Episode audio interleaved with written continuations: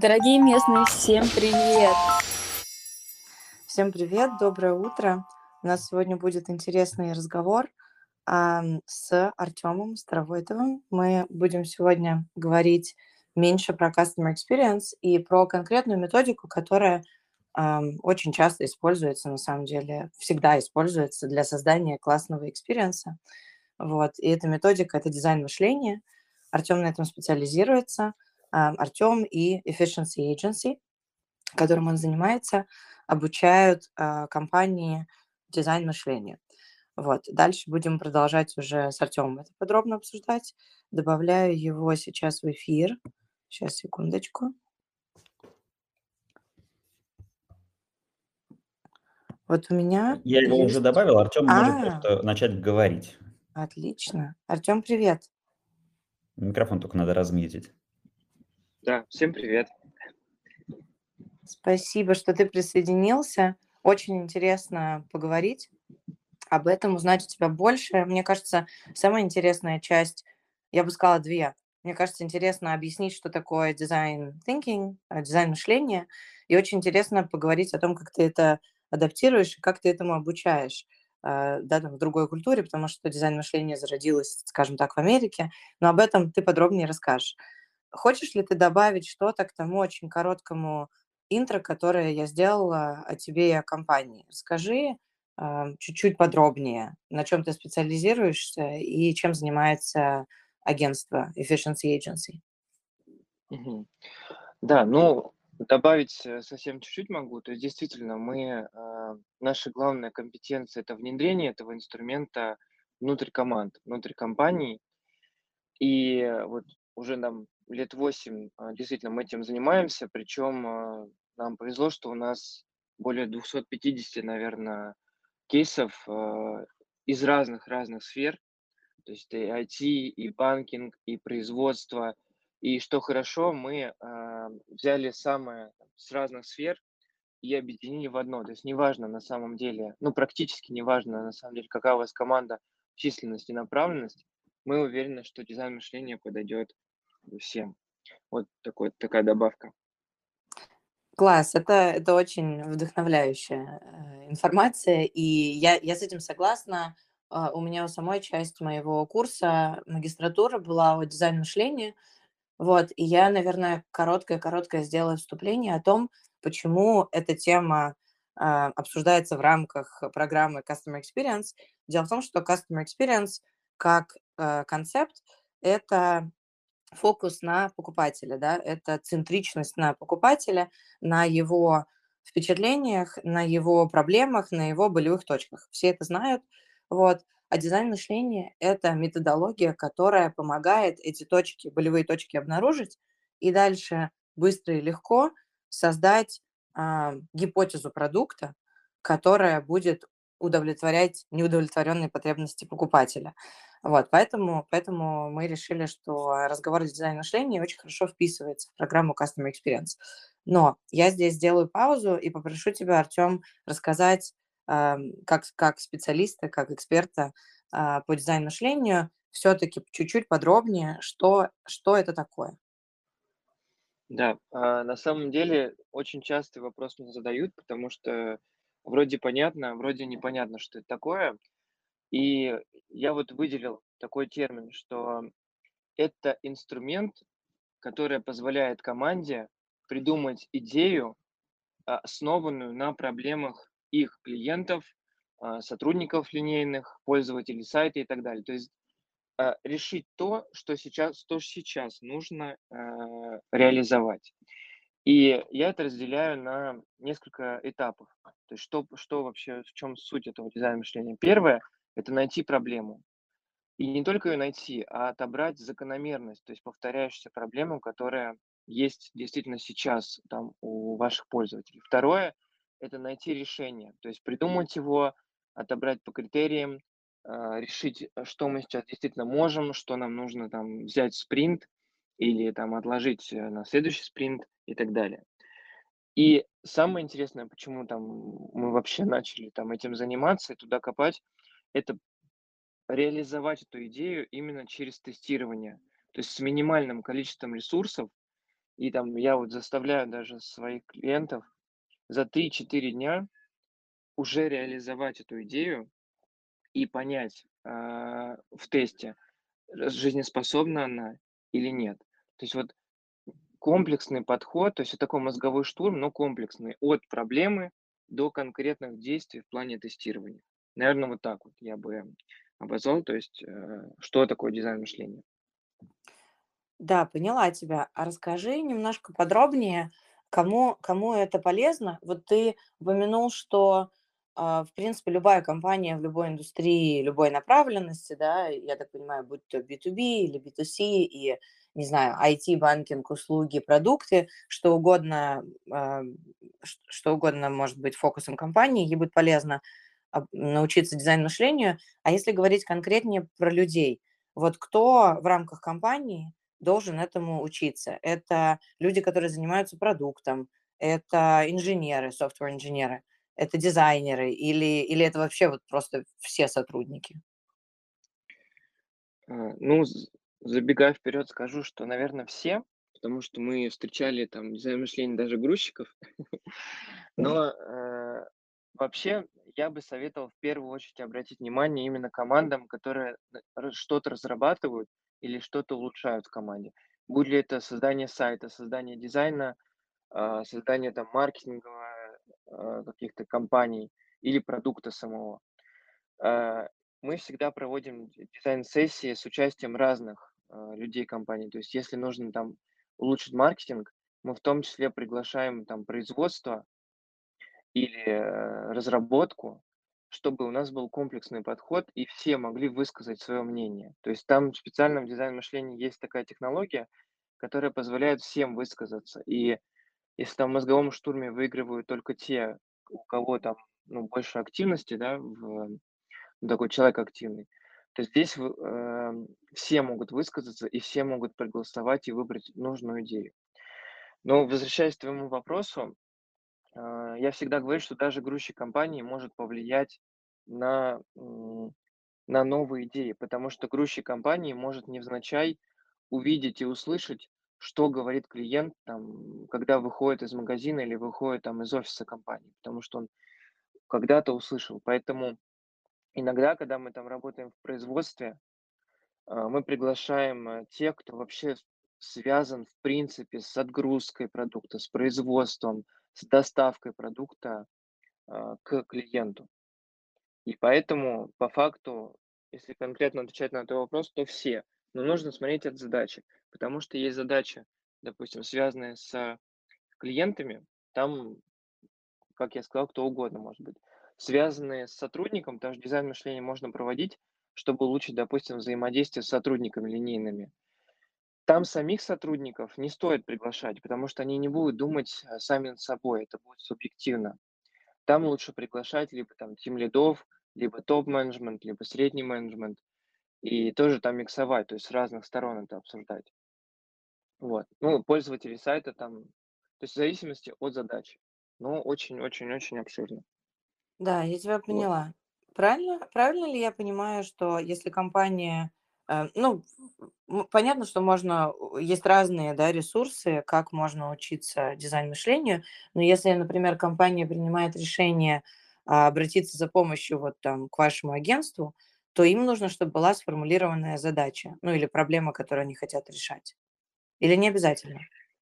Э, На самом деле не обязательно, если они понимают, что в принципе им нужно, вот когда я прихожу, когда компания хочет остановиться и выйти из текучки, потому что, ну, уже невозможно, то есть постоянные там спринты, спринты, спринты, задачи, задачи, и им нужно остановиться и посмотреть вообще, а что у них с продуктом сейчас, а что у них с бизнес-процессами, потому что дизайн мышления не толь- не только про продукт, это еще про бизнес-процессы, которые связаны с продуктом и так далее. И даже если нет задачи, э, мы все равно там выделили такой чек-лист, который позволяет понять, что у них сейчас, на что им нужно обратить фокус, и уже из этого фокуса мы формируем задачу. Но если есть задача, еще лучше, значит, мы сразу приступаем к следующему шагу, там, интервью, подготовки интервью. Как-то так. Да, поняла. Да, очень интересно. А можно еще тебя попросить рассказать немножко о том, вообще откуда появился термин дизайн мышления. Ну, даже не термин, но как, как, собственно, это направление появилось и как ты о нем услышал? А, вообще все началось с того, что мы как раз-таки 8 лет назад, когда я учился в ВУЗе, делали кейс-чемпионаты. То есть брали прям задачи компаний крупных там и некрупных, разных совершенно, там от салонов красоты до э, огромных холдингов, которые занимаются микроэлектроникой. И там 100 студентов э, просто собирали в одной аудитории и начали штурмить. И идеи получались очень, очень интересными, очень крутыми, но э, сейчас секунду. Да, да, я прошу, Да, ты немножко пропал. да, да, пр- прошу прощения, прошу прощения. Значит, эм, так вот, и когда мы делали эти, эти выступления, эти кейс-чемпионаты, мы всегда вот меня беспокоил вопрос, что наши идеи не внедряют. То есть они просто кладут их на полочку, и до них, ну, доходит действительно очень мало до реализации тех вещей, которых мы предлагаем. И поэтому мы начали копать, мы начали думать, как сделать так, чтобы эти идеи внедряли, эти идеи действительно были вот такой вот простой алгоритм по внедрению. И по факту вот года четыре, наверное, назад мы вообще сами разработали а, такую, такой алгоритм, который позволял тестировать эти идеи. Но два года назад мы поняли, что, оказывается, это называется дизайн мышления, и начали туда копать, и вообще поняли, что, оказывается, мы делали это примерно то же самое, но, естественно, начали там использовать опыт зарубежный, адаптировали опыт СНГ, потому что у нас был опыт там свой, и мы просто соединяли его, сделали что-то такое вот прям дизайн мышления под СНГ менталитет. Но если говоря, говорить там про дизайн мышления, то это было придумано в Стэнфорде, там лет 70-60 назад, и там первые первооткрыватели это Apple и компания IDEO, э, которая э, непосредственно... Э, Я сейчас прошу прощения. Ничего страшного, ты можешь взять паузу, если тебе нужно. Я могу подхватить и продолжить. Да, это компания IDEO, которая, в принципе, сделала фокусом своего внимания ам, развитие вот этого метода. Если зайти на их сайт, то они сразу пишут сходу, что дизайн мышления– это метод ам, мышления как дизайнер, как классный, талантливый дизайнер – и этот метод могут применять все сотрудники компании, будь то, а, как уже Артем упомянул, грузчик или менеджер. Ну, грузчик, это, наверное, слегка утрировано. Вряд ли, вряд ли в большинстве компаний этого можно ожидать. Но идея в том, что а, мы все становимся немножко дизайнерами, вот, а задача дизайнера– это либо передать какую-то эмоцию, если мы говорим про искусство, либо если мы говорим про практику и про бизнес, то это решить проблему пользователя. То есть это помочь пользователю, сделать э, опыт интуитивным, сделать его удобным и таким образом привязать пользователя к продукту, услуге и сервису. Вот. И, собственно говоря, IDEO – это креативное агентство, которое работает уже много лет, работает с многими компаниями, в том числе стартапами, большими тег-компаниями в, в Америке и за ее пределами, и, собственно, помогает им запускать какие-то абсолютно инновационные продукты. И самое главное, помогает сделать, так скажем, реорганизацию с тем, чтобы эти новые идеи рождались постоянно, вот, они тестировались, они запускались, компания развивалась, потому что, ну, как наверняка все знают, а, большое количество компаний испытывает проблемы с тем, с, по мере роста испытывает проблемы с тем, чтобы новые идеи тестировать, экспериментировать и развиваться, потому что чем больше становится компаний, тем больше бюрократии, а, тем более такие систематизированные процессы, и тем больше фокуса на уже проверенные решения, на уже готовый продукт, да, там, на так называемую кэш-кау, которая уже проверена временем, уже понятно, вот, и, собственно, нету, нет никакой структуры для того, чтобы запускать эксперименты. Вот.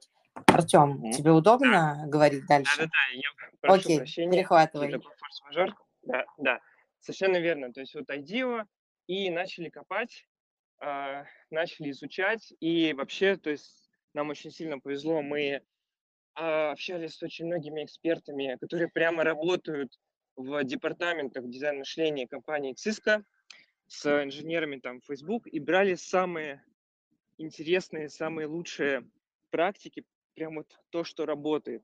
Допустим, компания Cisco очень много создает продуктов и услуг, каких-то дополнений с помощью дизайна мышления. То есть у них целый департамент, который позволяет э, вот это все внедрить на всю компанию. Вот. Ну и плюс в России очень много компаний начинают использовать это. Там и Сбербанк, и Шоколадница. И вот наш подход – это брать то, что работает, то, что действительно в практике. Вот. Э, собственно, такой вот опыт.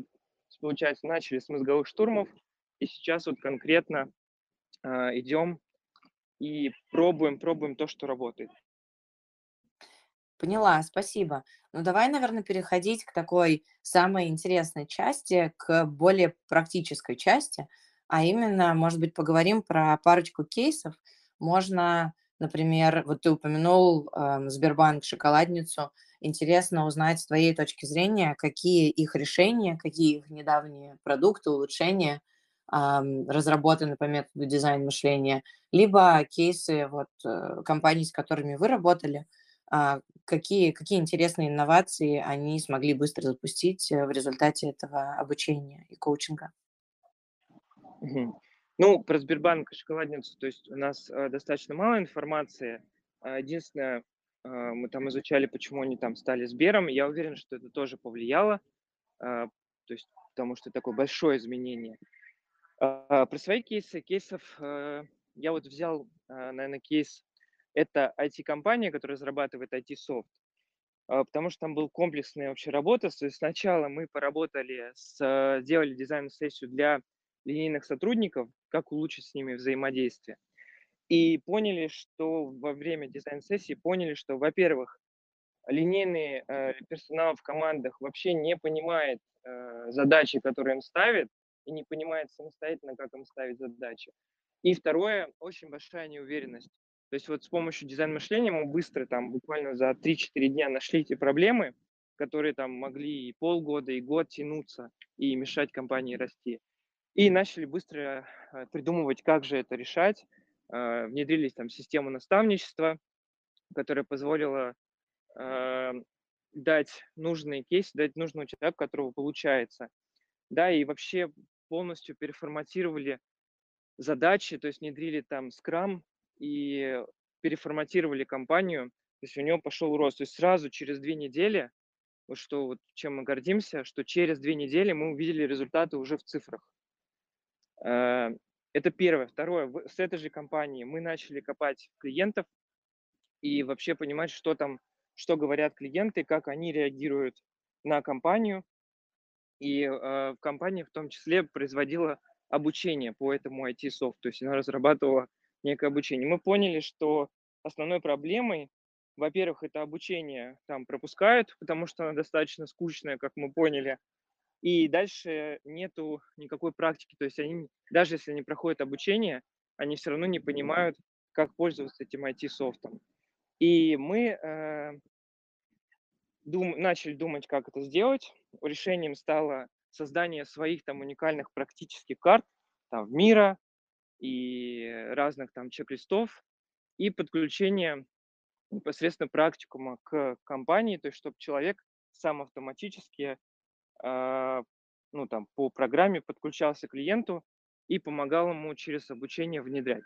То есть, опять же, нашли проблему продукта, и нашли проблему пользователя, что ему неудобно, ему некомфортно, и он не понимает, зачем и как это обучение проходить.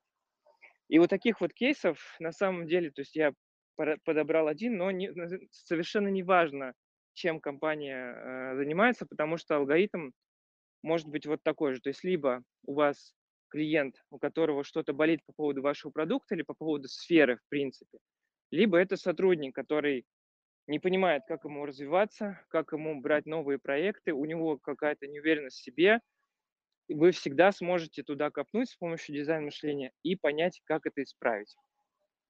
Вот такой кейс. Да, очень, очень интересно. Спасибо большое. И вот еще хочу тебя спросить, скажем так, немножко возвращаясь назад. Я знаю, что мы сейчас начали обсуждать конкретные кейсы, а я поняла, что когда мы, мы рассказали, да, там про дизайн мышления, как это важно, а вот я, когда училась, э, мы проходили пять этапов в процессе дизайн мышления. И я их помню на английском. И не, не, не очень понимаю, как некоторые из этих э, терминов вообще перевести на русский.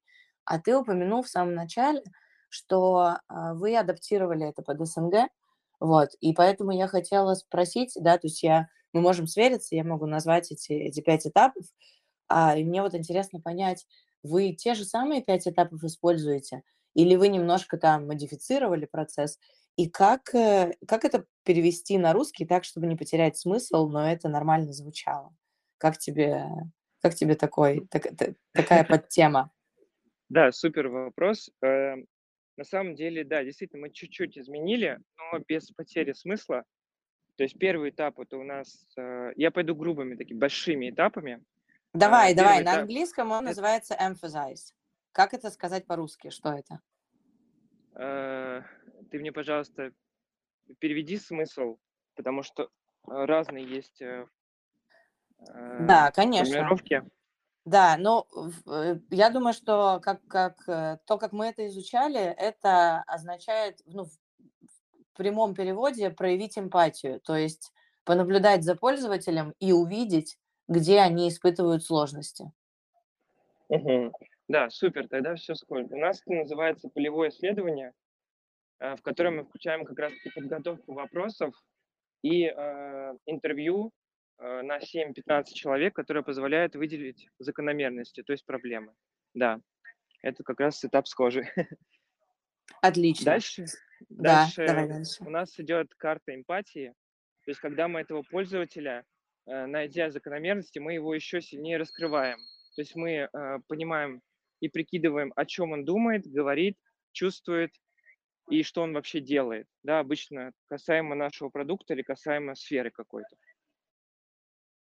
А, после этого а, мы иногда используем путь пользователя, то есть раскладываем его день или его месяц, или а, путь от того, как он не знает о нас и уже там год пользуется нашим продуктом. После этого, ну, я не буду углубляться, мы штурмим над самыми важными проблемами и затыками, которые мы выделили и проголосовали это штурм. Дальше мы э, рисуем прототип, то есть быстро визуализируем и раскадровываем нашу идею на бумаге, чтобы понять, вообще она окей или не окей, и как она будет примерно воплощена. И по прототипам, выбранным прототипам, мы делаем этап тестирования, когда прописываем от одного до пяти действий, что нужно сделать, чтобы эту идею воплотить там, э, вот этими там пятью шагами Э, не больше, чем там за две недели. Но мы обычно даем неделю. Вот такие этапы. Да, я поняла. Да, они действительно очень, очень, очень схожие и более понятны с этими терминами, да, потому что uh, у них э, же ключевой термин, который, мне кажется, IDO и, и собственно, Эдам uh, Келлер создал, это ideate, то есть, по сути, мы, мы это переводим на русский как штурм. Да, совершенно верно. Ну вот э, тут просто нужно попробовать. Э, я всегда предлагаю компаниям попробовать, потому что это очень простой метод. Его можно развернуть буквально там за 10 минут, ну, кроме интервью. Интервью нужно потратить время. И да, первая сессия там, э, возможно, займет там 4 часа, 5 часов внутри команды вы будете штурмить.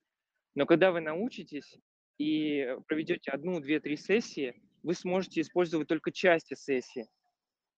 И эти части сессии, в зависимости от того, там, есть ли у вас проблема, вы уже знаете ее, или вы знаете только идею, но не знаете проблему, а, вы сможете это воплотить в принципе в свою жизнь. Знаете, как я захожу в магазин и уже не могу по-другому. То есть я уже смотрю с точки зрения клиента, да, всегда во всех магазинах.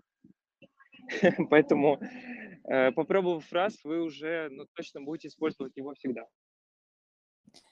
Класс. Ну, давай вернемся еще немножко к кейсам.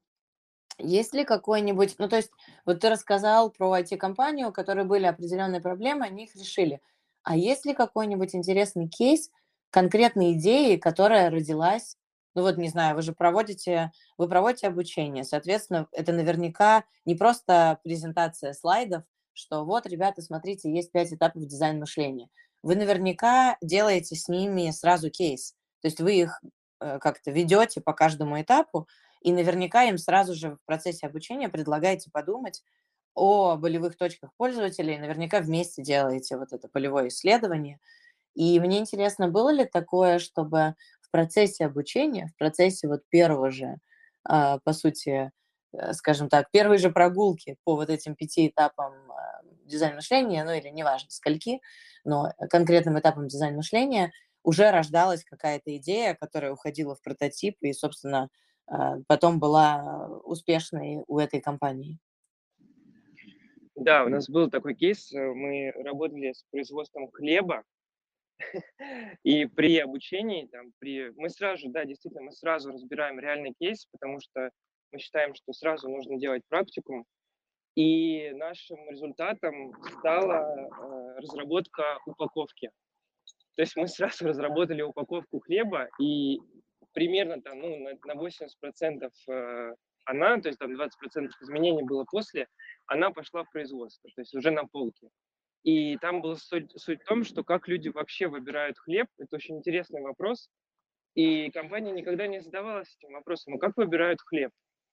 И оказалось, что там, во-первых, он должен быть максимально прозрачным, а, должно быть минимум текста, и это все мы узнали прямо на сессии. То есть мы иногда звоним а, в режиме реального времени, если есть такая возможность, и спрашиваем там 5-10 э, вопросов, таких супер открытых, э, там, а что ты чувствуешь, что там происходит, когда ты вообще берешь хлеб, он, там, пользователь может ответить, я не знаю, и мы начинаем копать э, там вопросами, почему и так далее. То есть наша задача выделить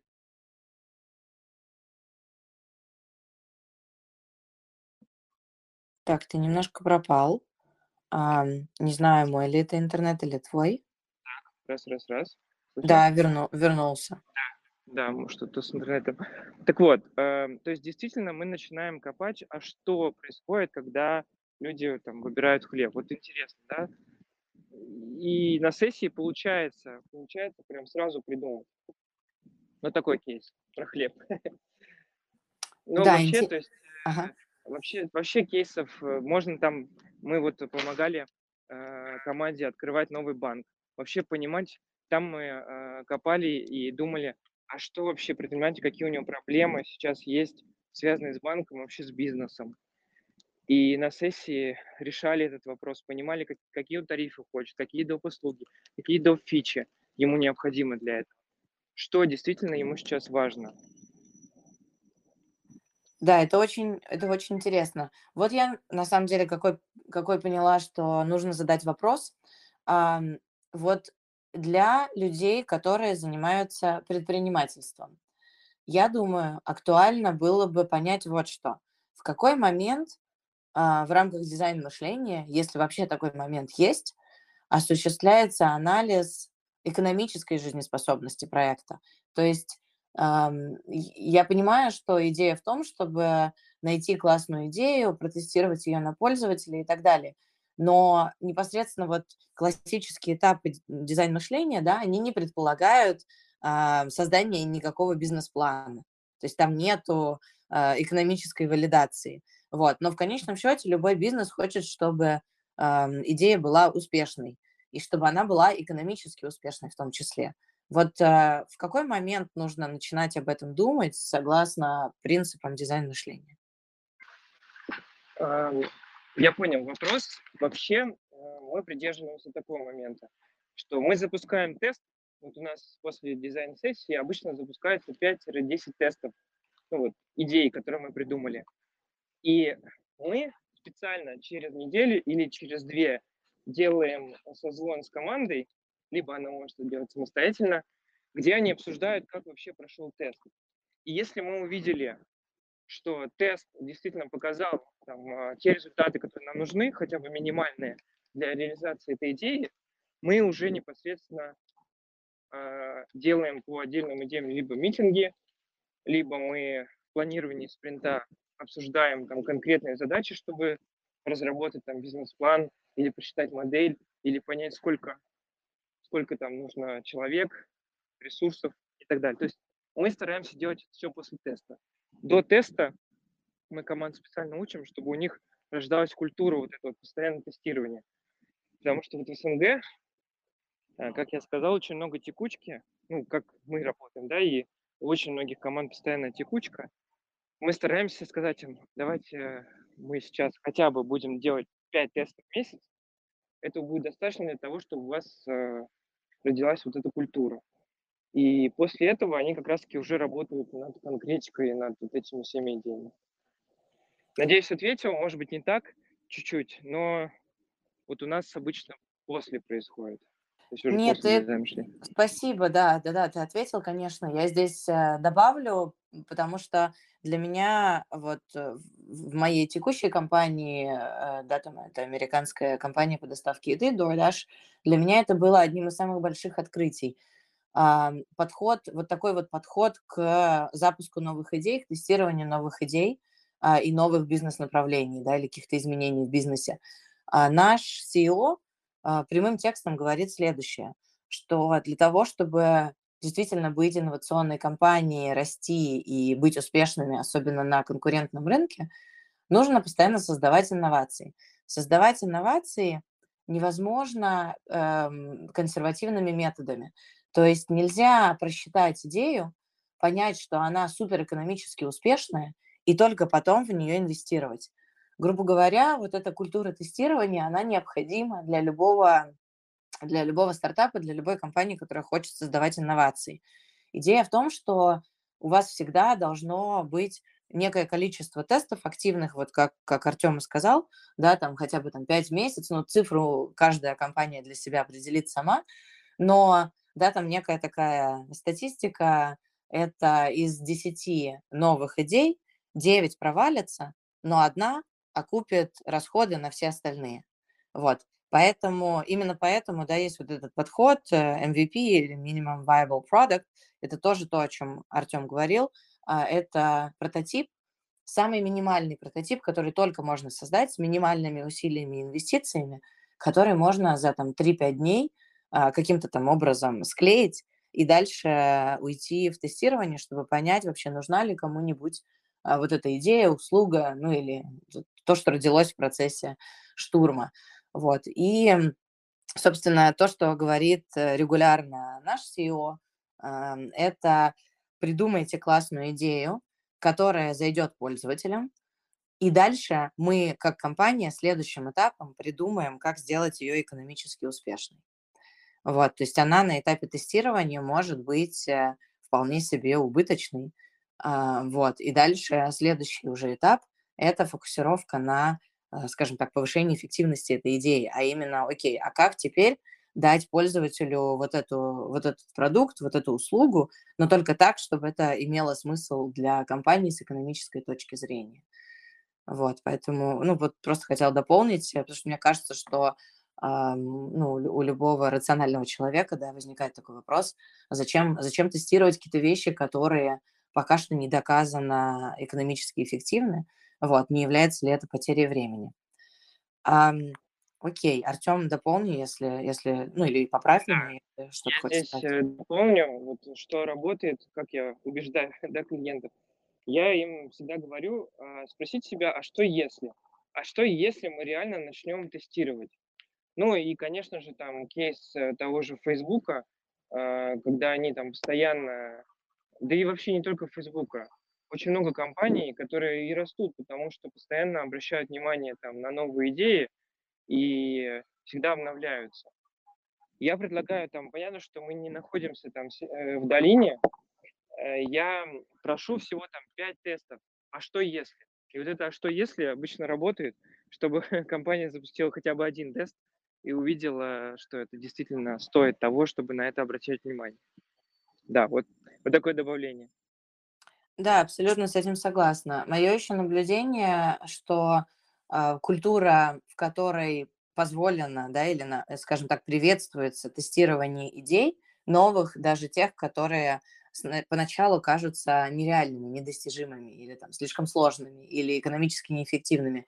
Такая культура очень мотивирует сотрудников и позволяет отсеивать эм, людей, которые не настроены на развитие компании, э, и позволяет привлекать и сохранять таланты, а именно людей, которые будут эту компанию двигать вперед, да, там, развиваться, потому что мы все, ну, там, амбициозные люди, э, хотят, чтобы они были услышаны, они хотят что-то создавать, они хотят видеть результат своей работы, э, и им скучно заниматься операционкой и собственно говоря, всегда, всегда консервативно действовать. Поэтому это еще и такой постоянный метод развития компании в целом через э, стимуляцию талантов внутри этой компании. Вот. Но я хотела убедиться, что мы в последние там, три или две с половиной минуты, которые у нас есть, дадим какой-то практический, точнее, не мы дадим, а ты дашь какой-то практический а, совет или метод, вот э, тем, кто вдохновился идеей дизайн-мышления, а, но пока, например, не готов приобретать, э, не знаю, коучинг или обучение, что они могут сделать завтра, на следующей неделе, а, чтобы начать действовать в этом направлении? А, я бы советовал первое опросить пятерых э, пользователей, клиентов или сотрудников и спросить их, э, что вы вообще там думаете о нашем продукте или о нашей компании, что первое в голову приходит, когда вы берете в руки там наш продукт, ну, условно говоря, то есть вы, может быть, не в руки, а заходите там на наш сайт или в наше приложение. И вообще, если бы вы были э, нашим, нашим менеджером или нашим руководителем, что вы в первую очередь сделали? То есть задать такие вопросы, которые, э, по которым вы можете получить новые мысли и новые какие-то инсайты для себя. Э, предлагаю это сделать всего лишь для пяти пользователей, задать им таких вот пять вопросов. Вы можете написать в том числе мне, я могу как-то дать вам э, консультацию небольшую, как эти вопросы вообще создать по вашей нише. Но они обычно, вот такие на вопросы, примеры, которые назвал, они подойдут. Это первое. Второе. А, я вам предлагаю собираться со своей командой раз там, в две недели, может быть, раз в месяц, а, чтобы обсуждать, а, действительно обсуждать проблемы пользователей и те идеи, которые у вас родятся на простейших там получасовых совещаниях, переносить в бэклог, то есть список там задач, которые вам нужно сделать. Это не дизайн мышления, но это то, что вы можете действительно использовать и хотя бы стартовать вот эту вот историю Э, с непосредственно изучением проблемы и решением. Вот такие два момента, которые вы можете использовать уже сегодня э, в своей команде. Спасибо большое. Мне кажется, классные советы, очень практичные. Вот, и на этом хочу тебе сказать большое спасибо за такую интересную тему, э, за интересные кейсы. Вот, спасибо за все, чем ты поделился, и мы будем сворачиваться и передавать эфир дальше. Да, спасибо всем большое.